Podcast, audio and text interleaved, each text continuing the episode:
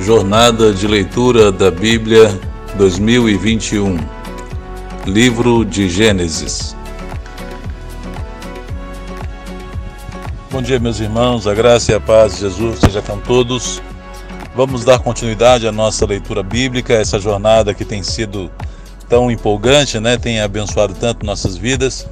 Eu agradeço a todos que deram um feedback ontem eh, de que estão acompanhando a leitura se você está acompanhando, não deu esse retorno para nós, mande aqui para a gente ficar sabendo e continuar enviando para você os áudios a cada manhã, tá bom?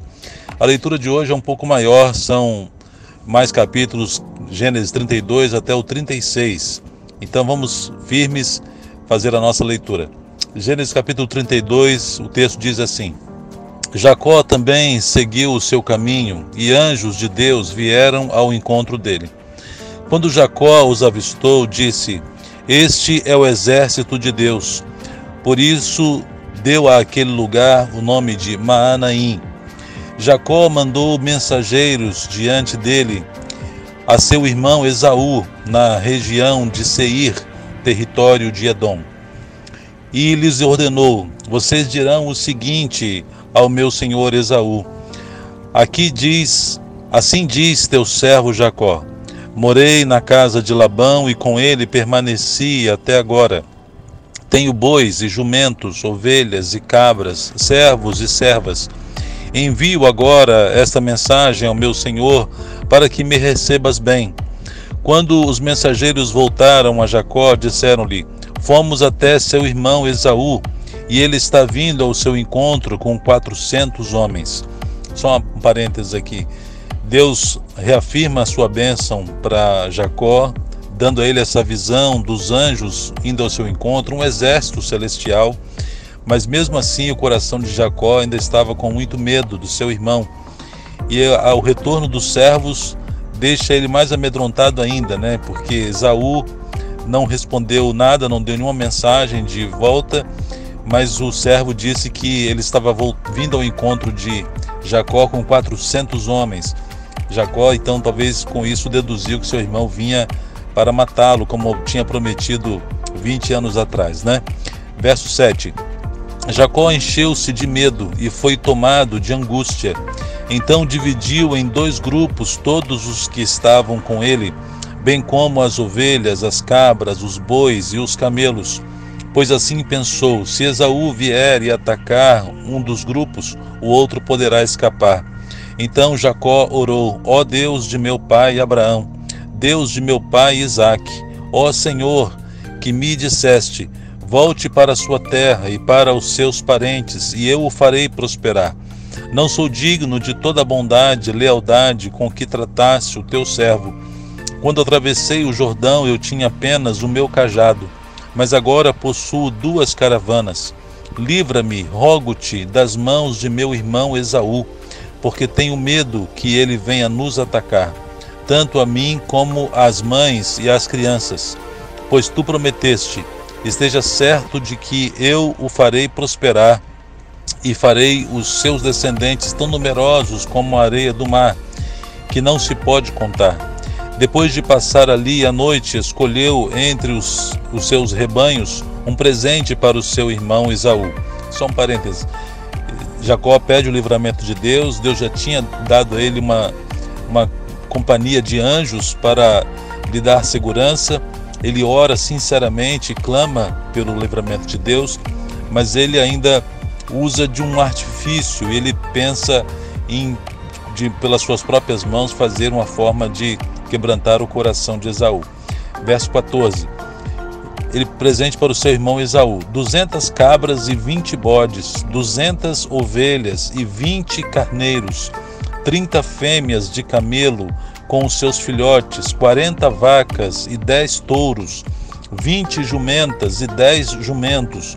Colocou cada rebanho sob o cuidado de um servo e disse-lhes: Vão à minha frente e mantenham certa distância entre um rebanho e outro. Ao que ia à frente, deu a seguinte instrução: Quando meu irmão Esaú encontrar-se com você e lhe perguntar a quem você pertence, para onde vai E de quem é todo este rebanho à sua frente? Você responderá: É do teu servo Jacó. É um presente para o meu senhor Esaú, e ele mesmo está vindo atrás de nós.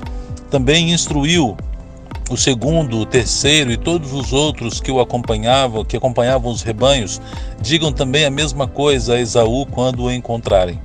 E acrescentem: Teu servo Jacó está vindo atrás de nós, porque pensava: Eu o apaziguarei com esses presentes que estou enviando antes de mim. Mais tarde, quando eu o vir, talvez me receba. Assim os presentes de Jacó seguiram à sua frente. Ele, porém, passou a noite no acampamento. Ah, Jacó estava querendo quebrantar né, o coração de Esaú.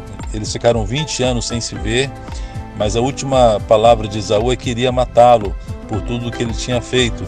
E agora ele, com medo, manda esses presentes para quebrantar o coração, comprar o coração de, de Esaú. Né? Verso 22. Jacó luta com Deus. Naquela noite, Jacó levantou-se, tomou suas duas mulheres, suas duas servas e seus onze filhos para atravessar o lugar de passagem do Jaboque, ou o val de Jaboque. Depois de havê-los feito atravessar o ribeiro, fez passar também tudo o que possuía.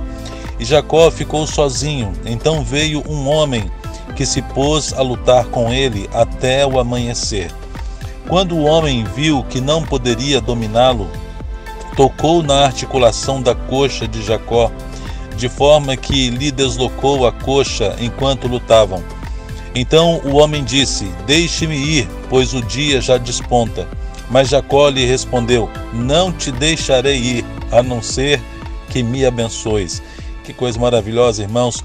Veja, Jacó lutou a noite inteira com esse anjo, com esse mensageiro, esse guerreiro de Deus que apareceu para ele e ele uh, o agarrou agora, mesmo já ferido na coxa, uh, não conseguindo mais reagir, mas ele se atracou com o anjo e disse: Não te deixarei, deixarei ir, a não ser que me abençoes.